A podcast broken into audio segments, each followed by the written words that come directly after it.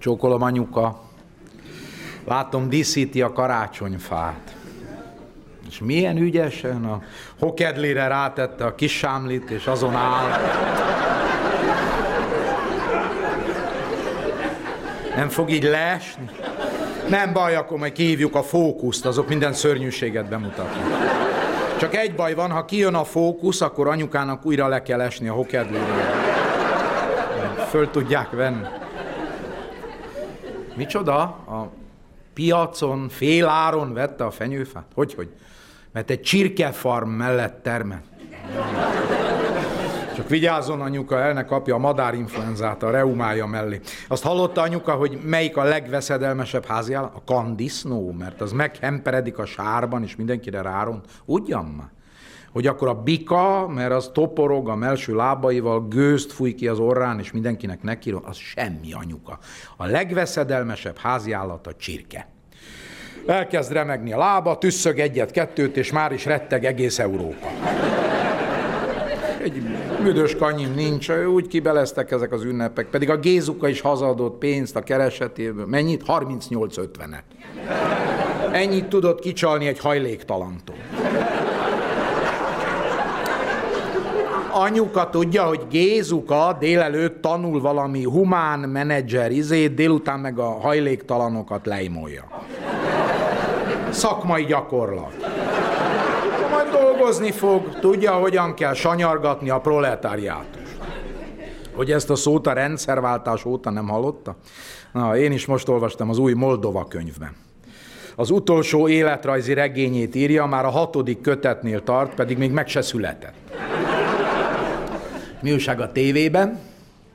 Anyuka nézi a győzikét? Ah, pont olyan szeretne, mint győzike aranybarok ágya. És mit csinálna vele? ott dunsztolná a baracklekvát. Jó. Különben nagyon nagy menő most az az ágy, amióta a bútorszállítóknál vagyok, tucatnyi aranyágyat vittünk ki a kuncsaftoknak, az megy most, meg a plazma tévéje. Miért plazma? Mit tudom én, éjszaka szétfolyik, reggel meg úgy össze kell Anyuka állatfilmeket nem szokott nézni? Olyan helyesek az Animal Planeten, a szurikáták, a Discovery-n a delfinek, a Spektrumon a bálnák, a National Geographicon a bölények, a Magyar Kettesen meg ott a parlament. Azt nézi,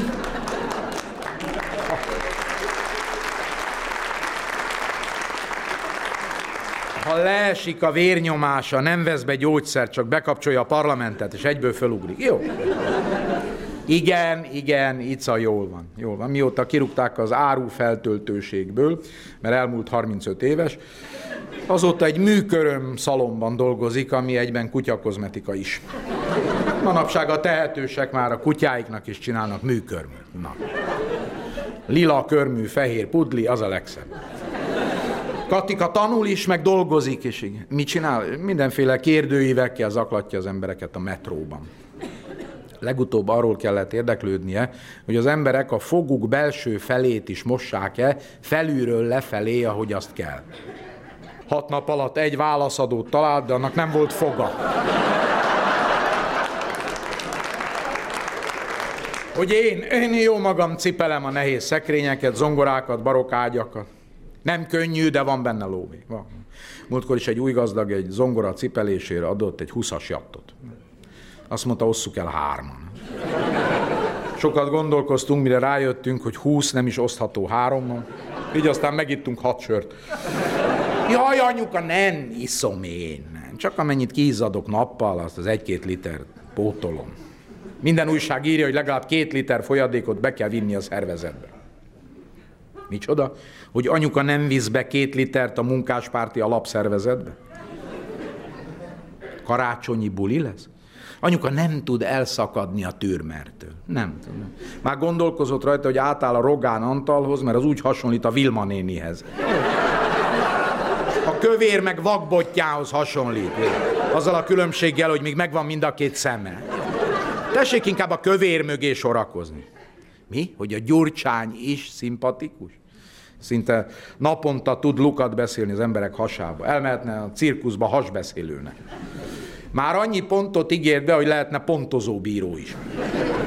És mit szól anyuka a csintalanhoz? Átállt, mint Szaros Pista a lóvakarásnál. Ne, ezt csak úgy mondják, ez közmondás.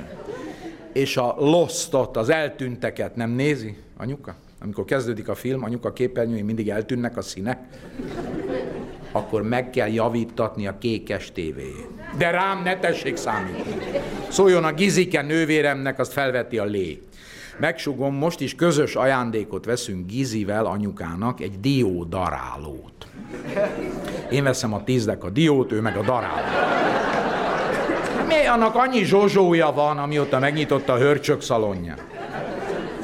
Anyuka arról még nem beszélt, hogy szolgál az egészsége. Rosszul hal. Örüljön neki, nem kell hallgatni a szokolján azt a sok marhaság. Rosszul lát. Örüljön neki, nem kell látni azt a sok szörnyűséget. Múltkor is egy vonat maga alá gyűrt egy úthengert.